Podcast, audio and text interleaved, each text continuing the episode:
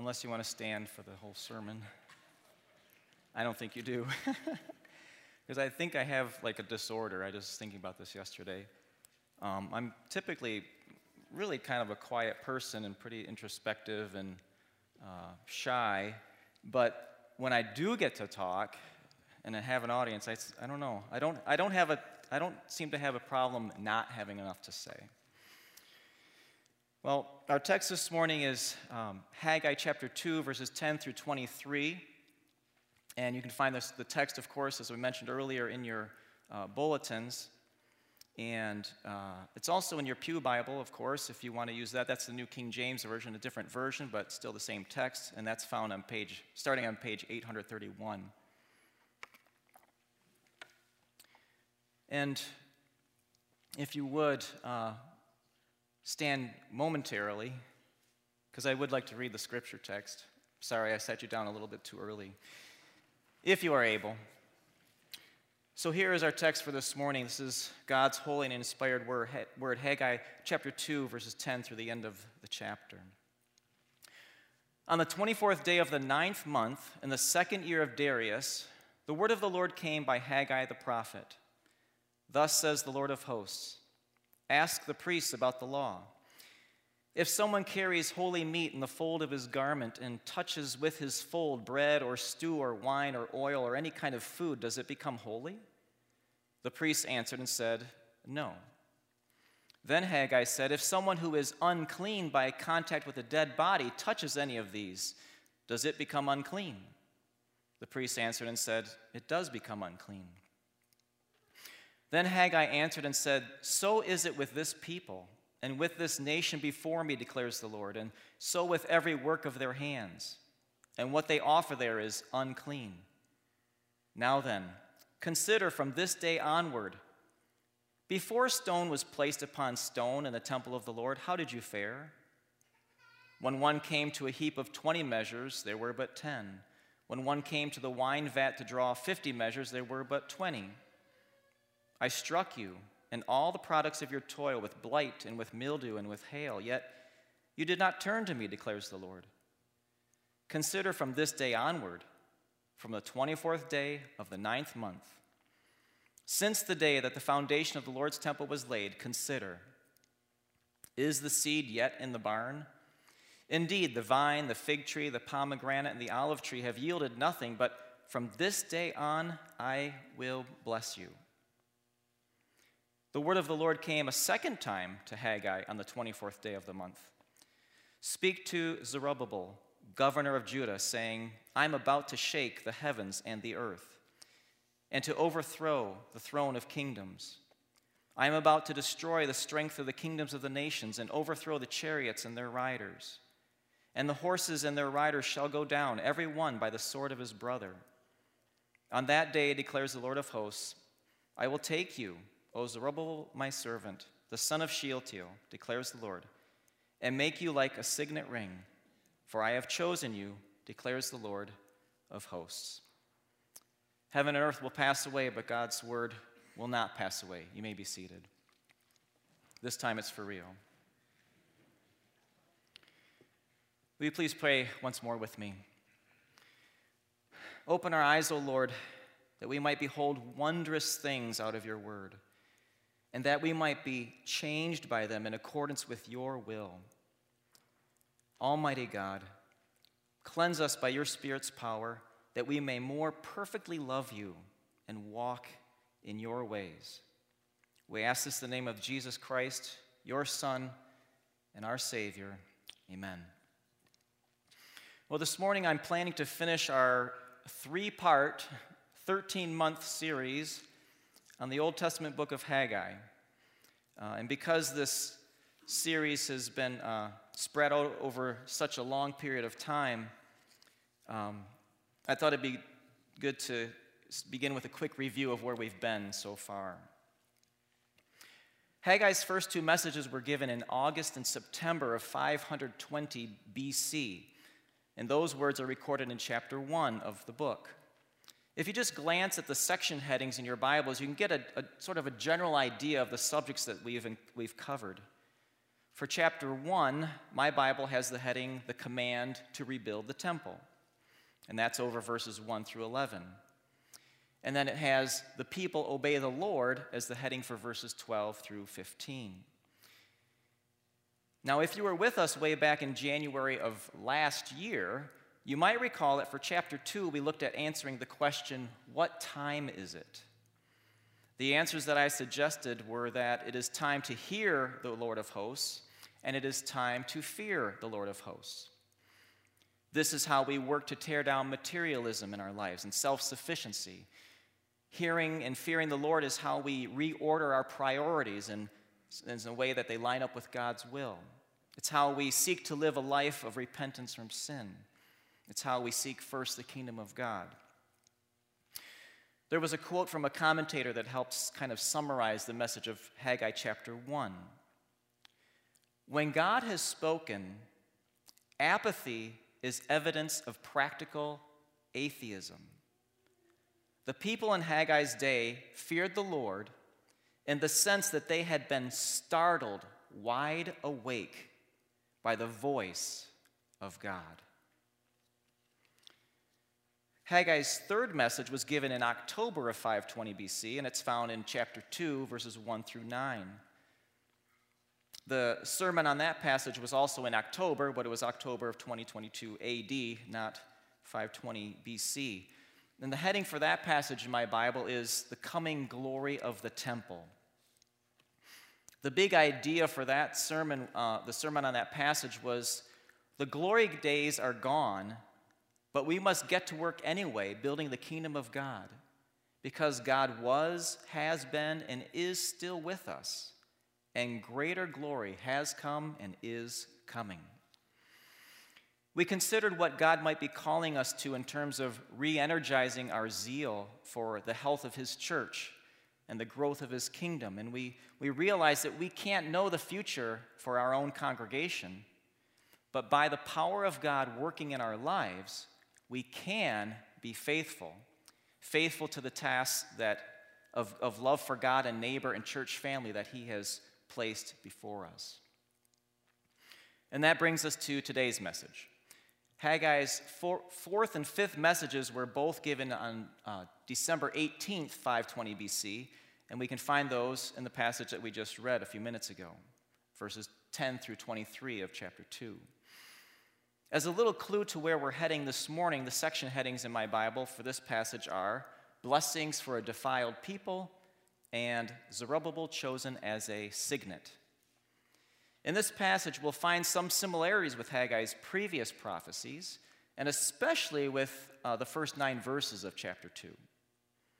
In fact, there is a theme that, that underlies, that runs throughout Haggai's prophecy, prophecies, and that theme is consider your ways. So, this morning, as we focus our attention on chapter 2, 20, uh, 10 through 23, I would like to suggest that here Haggai calls us to consider our ways by hearing God's message of the law in verses 10 through 14, grace in verses 15 through 19, and grace upon grace in verses 20 through 23. So, the first section, verses 10 through 14, the law. Consider your ways concerning the law. The principle here is the law brings a curse of uncleanness, and you already have your cheat sheet, so you already knew that. Haggai received these messages from the Lord on, on the third month anniversary since this work of, of renewal had begun. You might remember that about 50,000 people returned back to Judah after decades of exile in Babylon. When they first arrived back home in Judah, they started to rebuild the temple that had been destroyed, but uh, due to opposition and materialism and apathy, by the time of Haggai's prophecies, the work had been abandoned for almost 20 years, about 18 years. This time in December, is, was also the time for them to sow seed, to plant their crops. In this section, God has a couple of questions for Haggai to ask the priests. The first question is in verse 12. If someone carries holy meat in the fold of his garment and touches with his fold bread or wine or oil or any kind of food, does it become holy? The priest answered and said, No. Now, I, I don't completely understand this, but regarding this fold of the garment that's mentioned, apparently a person could somehow pull up part of their like outer layer of, of clothing through the inner layer of clothing and uh, make like a little flap that would hang down, like a pocket that would hang on the outside of their clothes, a little pouch or pocket that would sag down. And so you can imagine as the people worked on rebuilding the temple, they may possibly have carried small tools or other building materials in these little flaps, these pouches. And when it was time to sow seed in their fields, they might have carried the seed in these pockets as they walked along and scattered the seed. In verse 12, the question for the priest has to do with a person carrying some consecrated meat in one of these folds, these little pouches. So the meat was consecrated for use in the temple worship, and then someone takes that piece of meat and puts it in their pocket.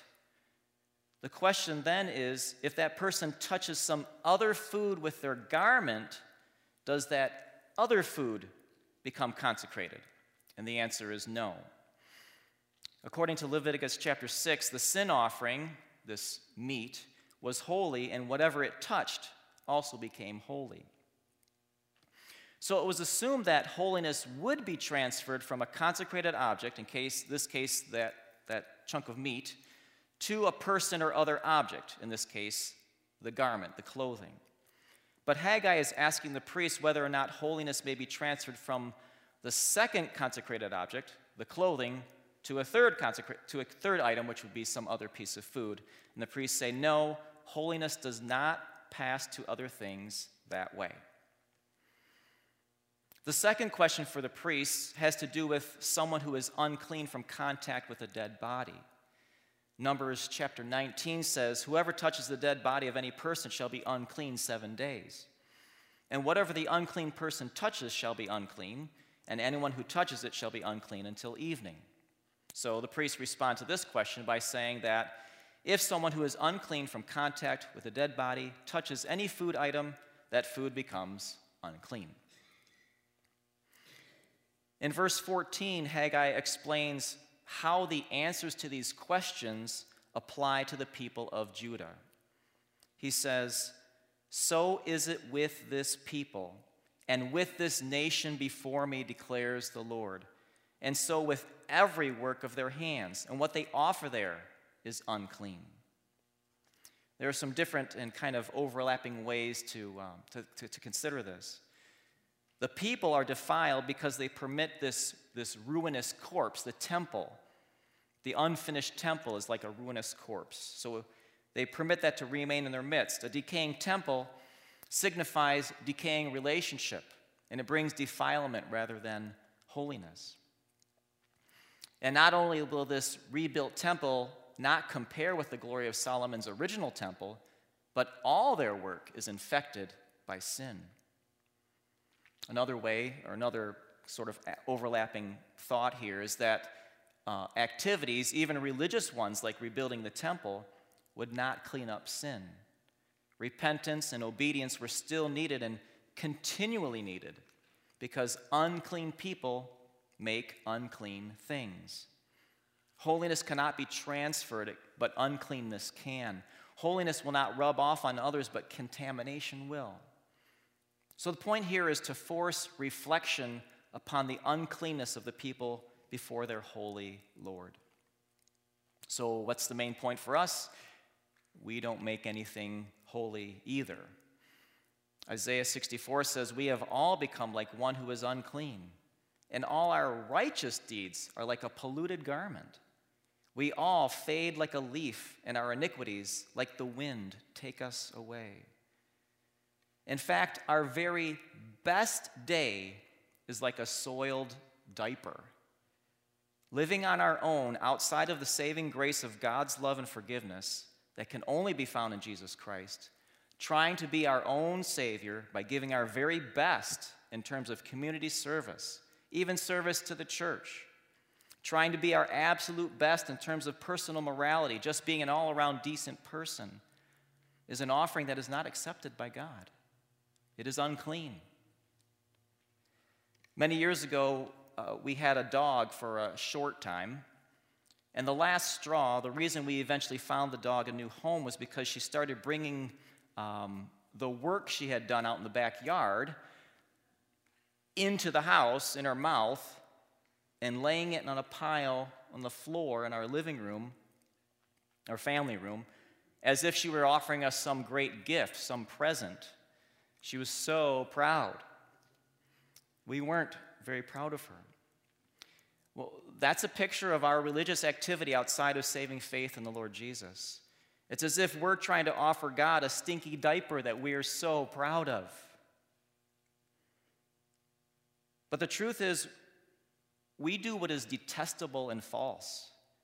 It is not in our power to make anything clean, to make anything holy. That's the message here, the message, the message of the law, the lesson of the Ten Commandments. That's the lesson of Jesus' command that we love the Lord with all our heart, soul, mind, and strength, and love our neighbors as ourselves. We, we don't do it. We can't do it. We fail. There's nothing we get our filthy little paws on that doesn't get tainted by our contact with it. The law tells us we're unclean, unholy, defiled. The law brings a curse of uncleanness. So, do we know? Do you know that you are unclean before a holy God? You might remember from Pete's sermon last week that the text ended with uh, Jesus' words in, Math, in, chapter, in Mark chapter 2, verse 17 Those who are well have no need of a physician, but those who are sick. I came not to call the righteous, but sinners. Do we know? Do you know that you're sick, or do you think you're well? Last week also, we sang a hymn, Come Ye Sinners, Poor and Needy. Verses 3 and 4 of that hymn bear repeating. Let not conscience make you linger, nor of fitness fondly dream. All the fitness he requireth is to feel your need of him. Come, you weary, heavy laden, lost, and ruined by the fall. If you tarry till you're better, you will never come at all. The law brings a curse of uncleanness.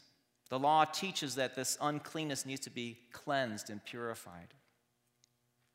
But the scriptures also tell us that it is the Lord alone who can forgive sin.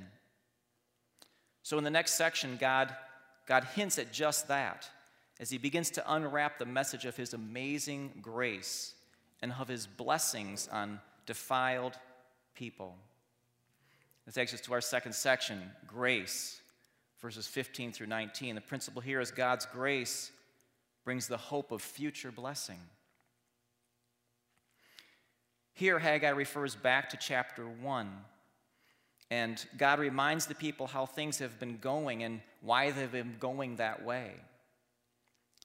Back in chapter 1, we read, Now therefore, thus says the Lord of hosts, consider your ways. You have sown much and harvested little. You eat, but you never have enough. You drink, but you never have your fill. You clothe yourselves, but no one is warm.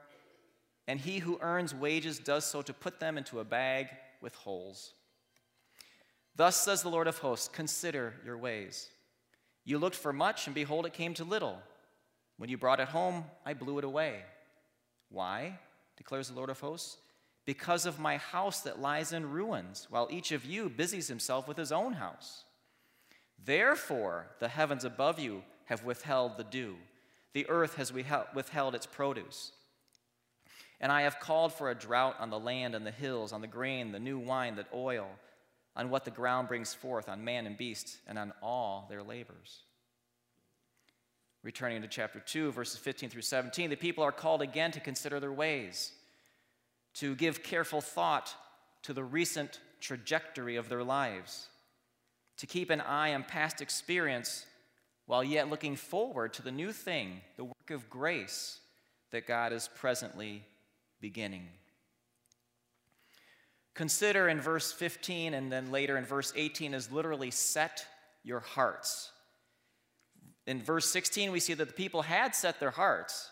They had placed their hearts and turned their attention, but they had placed their hearts and turned their attention on their crops and their supply of wine they had been considering and setting their hearts, but it was on their crops and their material circumstances.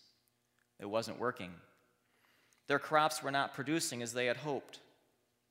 The problem was that before God brought them this season of repentance through Haggai, they had not turned, they had not considered, they had not set their hearts or come to God.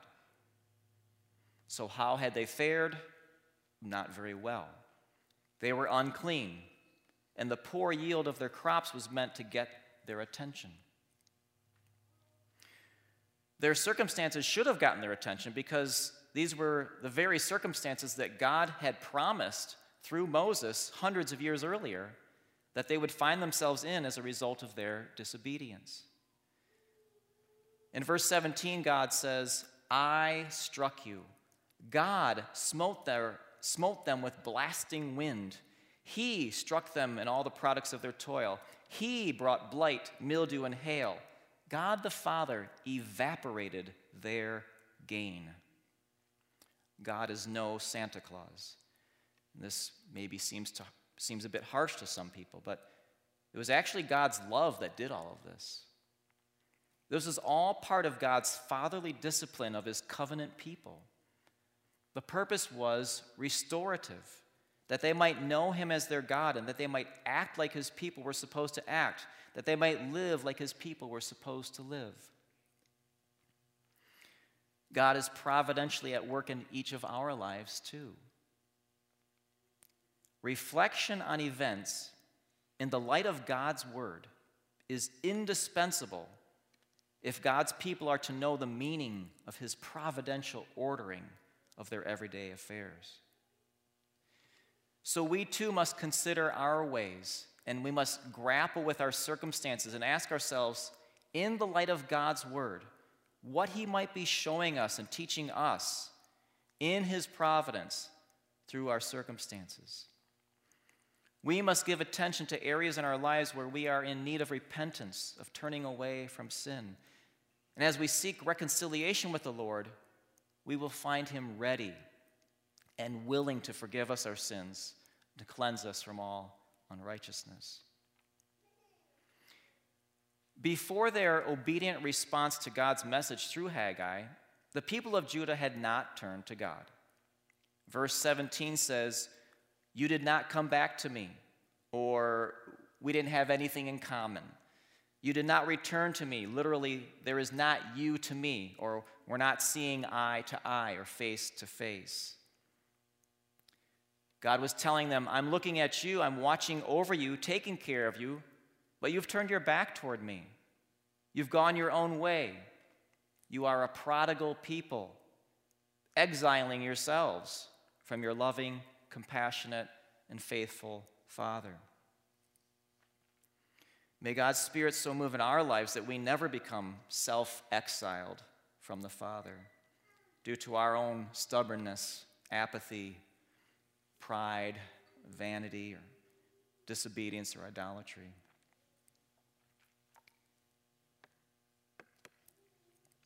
Well, so far we've had a whole lot of law, but grace is on its way. God had given the people his message through the prophet Haggai, and he was doing a work in their hearts. So they were responding by fearing the Lord, obeying him, and reordering their priorities rebuilding the temple and seeking his kingdom first. But things weren't looking so good just yet. You take a look at verse 19, it says, Is the seed yet in the barn? Indeed, the vine, the fig tree, the pomegranate, and the olive tree have yielded nothing. As they considered and set their hearts on what was happening in their lives, they recognized that their work was unclean. It was unclean, and they knew it. Our work is unclean, and if we're honest with ourselves and know, know ourselves at all, we know it too. The people had planted their crops, but there was no sign of fruit, at least not yet. But at the very end of verse 19, we find a promise of God's blessing is on the horizon. God says, I will bless you. So now the people of Judah are called to consider what will come to pass from this day onward. The people had done the work of relaying the foundation. The people had done the work of sowing their seed. Their unclean hands had completed these tasks. But how would things turn out? Now, what would happen? They didn't know. Is the seed yet in the barn? No. The seed, or the barns, probably uh, dry cisterns that were in the ground. They're covered over with a thick layer of earth. These storage areas, they were, they were empty. The seed has all been planted. The results of their work would not be known for a few more months when it was time for the harvest. But God gave them this promise I will bless you. The paraphrase in the Living Bible for verses 18 and, 19 is, is pretty good. It says, But now note this from today, this 24th day of the month, as the foundation of the Lord's temple is finished, and from this day onward, I will bless you. Notice, I am giving you this promise now before you have even begun to rebuild the temple structure, and before you have harvested your grain and before the grapes, the figs, the pomegranates, and olives have produced their next crops. From this day I will bless you. Well, we know from what we've been looking at so far this morning that whatever the people of Judah did, whatever they offered, was defiled. So they have done nothing to earn this promise. Yes, they have feared the Lord and obeyed God's message to them through the prophet, but that was only because the Lord was at work and had stirred up their hearts in the first place. The blessing that was promised was solely on the basis of God's mercy and grace, on the basis of His good pleasure, His love for His people, and His joy in blessing them. This was a work of unexpected, undeserved, and unearned grace. God said, I will touch you. I will make you clean. I will bless you. I will bless the work of your hands and your crops and in rebuilding the temple, turning your hearts back to me. And God blessed the people in Haggai's day with everything they needed for rebuilding the temple. Rebuilding the temple was a big deal. The subject is given a lot of attention in the scriptures. Building the kingdom of God, being part of and building up the church is a big deal too, as we are all called to be disciples and to make disciples. So may God similarly establish the work of our hands, and may we rest content and confident that He will provide all needful things for our true good too. God's grace brings the hope of future blessing. Our assurance of this, our, our confidence in this message, comes from the last section God's second message to Haggai on December 18th of that year, where we find a message of grace upon grace. Verse 19 tells us that God will bless his people. In verses 20 through 23, God tells us how he will ultimately bless them. So, our last section, grace upon grace, verses 20 through 23. And the principle here is Jesus Christ is our blessing of hope now and forever. Here we find that the Lord of all comes to make his blessings flow far as the curse is found. This closing passage telescopes way out to the future, to the birth of Christ, to his life, ministry, suffering, death, and resurrection, and then to the last day. And though the message here is addressed to Zerubbabel individually, it's truly a message for all people. The prophecy begins with God telling Zerubbabel that he is about to shake the heavens and the earth. It says that God is about to do this in a little while, very soon. And yet, for us, about 2,500 years have passed. But God is giving us time. He's giving us time because He is patient and desires our repentance. We read that in our unison scripture reading this morning. Do not overlook this one fact, beloved, that the, with the Lord, one day is as a thousand years, and a thousand years is one day.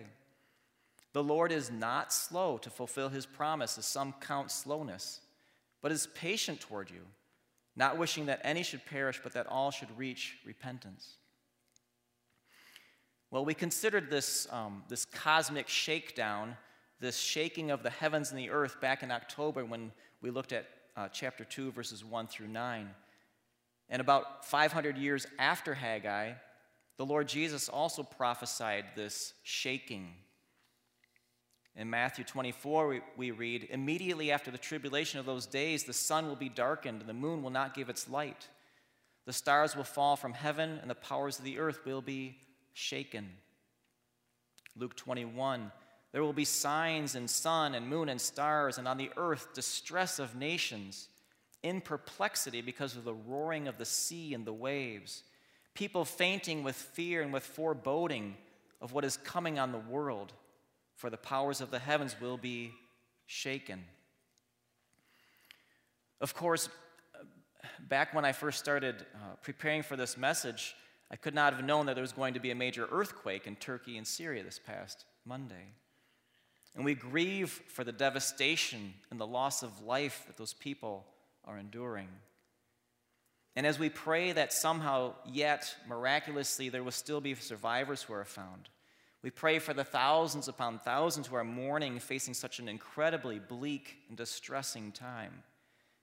I think it's also appropriate for us to pray that God would use this terrible shaking of the earth to communicate the urgency of people's need, of our need, to humble ourselves before the Lord of hosts, to turn away from our sin, and to seek forgiveness through Jesus, his Son.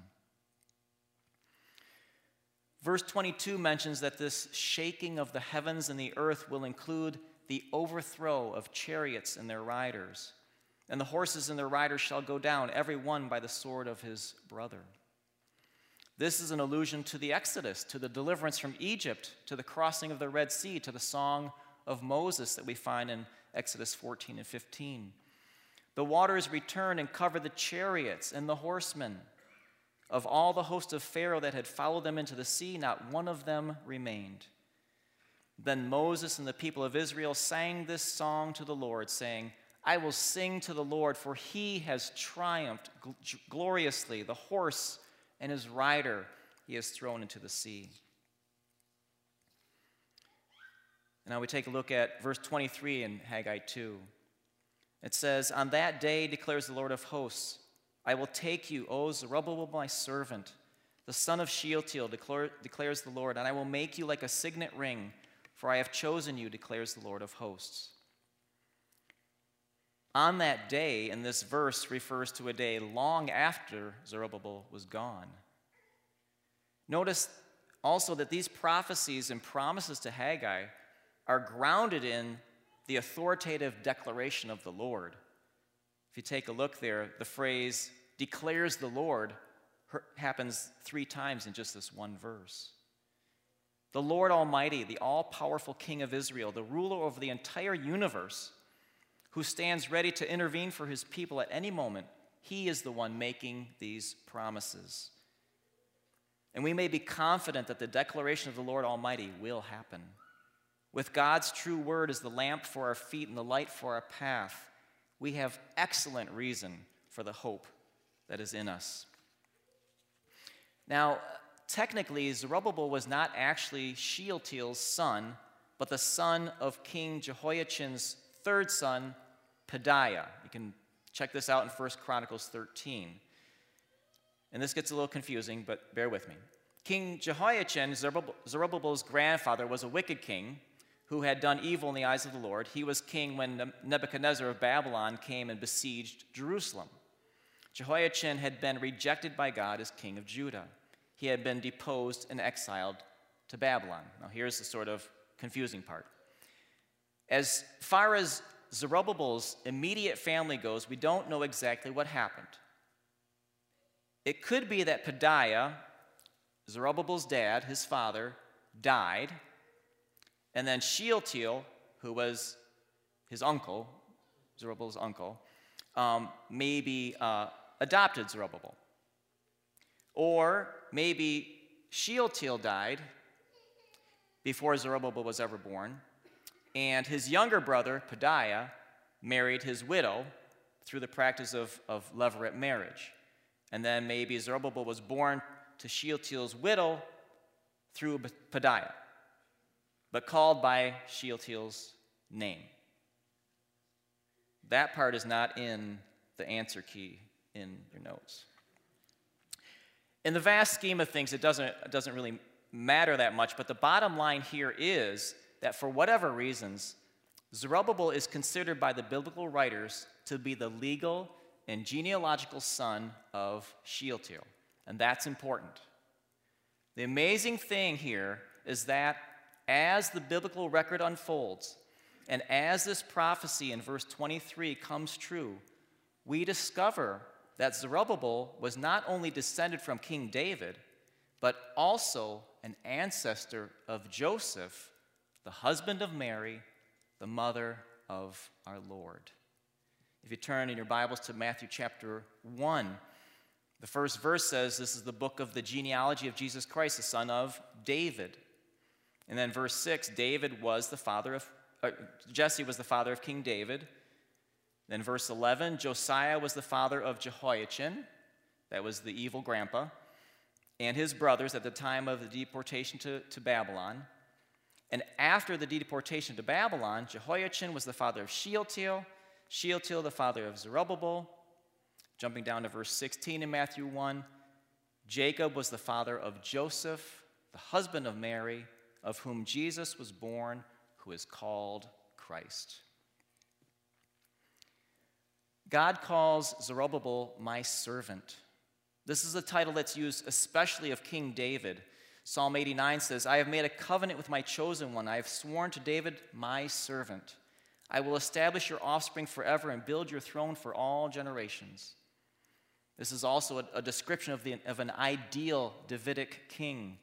Exodus 34 says, I will set up over them one shepherd, my servant David, and he shall feed them. He shall feed them and be their shepherd, and I, the Lord, will be their God, and my servant David shall be prince among them. I am the Lord, and I have spoken. God also tells Zerubbabel that he will make him like the signet ring or a seal.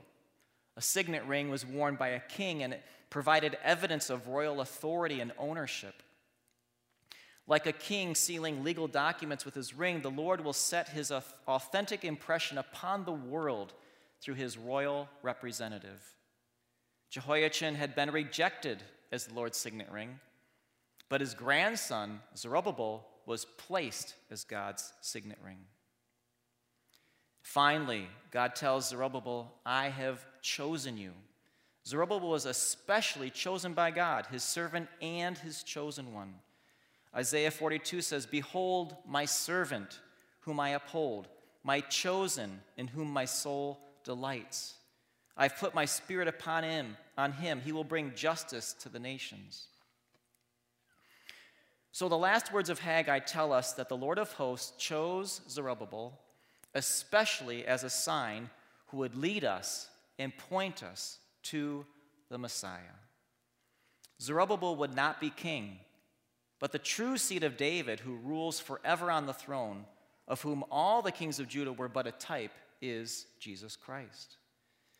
Zerubbabel is the faithful descendant of David who leads the people in restoring the temple. In Zerubbabel, the, the chosen status of the Davidic line was restored. He was one of the ancestors of Christ, and he foreshadowed Jesus' faithful zeal to build God's house.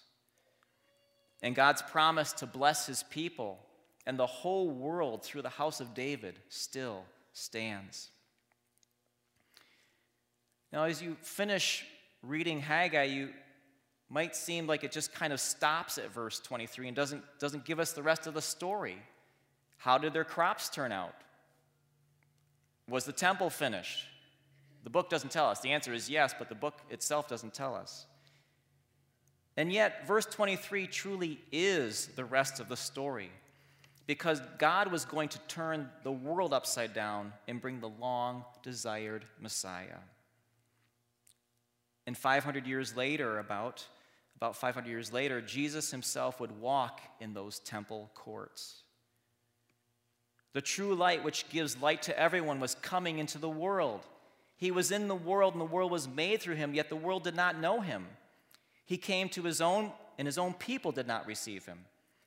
But to all who did receive him, who believed in his name, he gave the right to become children of God who were born not of blood, nor of the will of the flesh, nor of the will of man, but of God. In the Lord Jesus Christ, we are truly blessed. For like Zerubbabel, we are chosen by God too. Ephesians 1 says, Blessed be the God and Father of our Lord Jesus Christ, who has blessed us in Christ with every spiritual blessing in the heavenly places, even as he chose us in him before the foundation of the world, that we should be holy and blameless before him. In love, he predestined us for adoption to himself as sons through Jesus Christ, according to the purpose of his will, to the praise of his glorious grace with which he has blessed us in the beloved. Through the mysterious and wonderful workings of the Holy Trinity, through the grace of the Lord Jesus Christ, the love of God, and the fellowship of the Holy Spirit, we have received grace upon grace. Jesus Christ is our hope, our blessing of hope now and forever. The ladies sang about this in the anthem earlier this morning God so loved the world. For God so loved the world that he gave his only Son, that whoever believes in him should not perish but have eternal life. For God did not send his Son into the world to condemn the world, but in order that the world might be saved through him. If you are outside of this eternal life, I pray that you would repent and believe the good news. Trust in Jesus today and enter into the kingdom of God, knowing that everyone who calls on the name of the Lord will be saved. And remember that warning from that hymn if you tarry till you're better, you'll never come at all. For those of us who, by the grace of God, know the good news of Jesus' saving power in our lives, may we overflow with gratitude and praise to God for his indescribable gift. Because the most important question has been answered for us. We might not know where to work or go to college. We might not know what to study in college or what work to train for. We might not be able to find a good job. We might, we might face financial struggles. We might not know what house to buy or how to pay for the house we're in. We might be stressed out. We might have health issues and be lonely, sad, or depressed. Our relationships with family or fa- friends or family members might be strained or broken. We might be grieving the loss of a friend a spouse, even a child. But God is still with us. If you are a believer, you have the most needful thing provided for. Your sins are forgiven. You have been reconciled to God. In the Lord Jesus, you have received grace upon grace. We haven't. We haven't had, we don't have, we can't have perfect zeal for the things of God.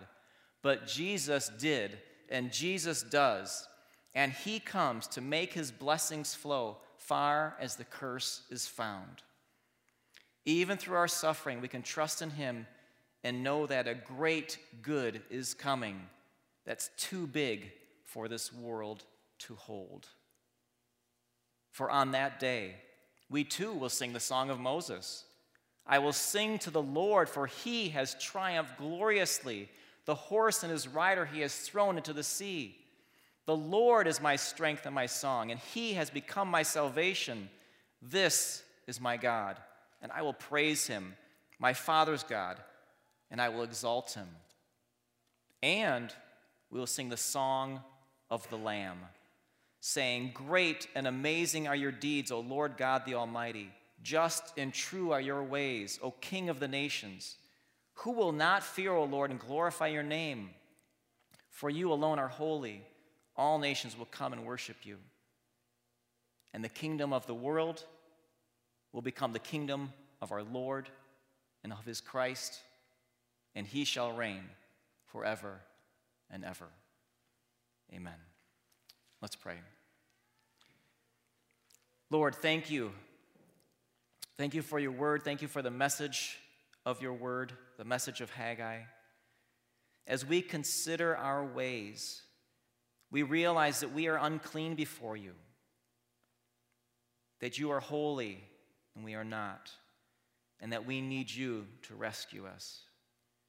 Thank you for, for, for providing that rescue, for providing grace upon grace in the life, death, and resurrection of your Son.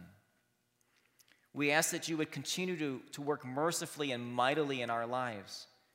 Fill us with love for you and for your people, and give us courage and zeal for building up your church, for being disciples and being disciple makers.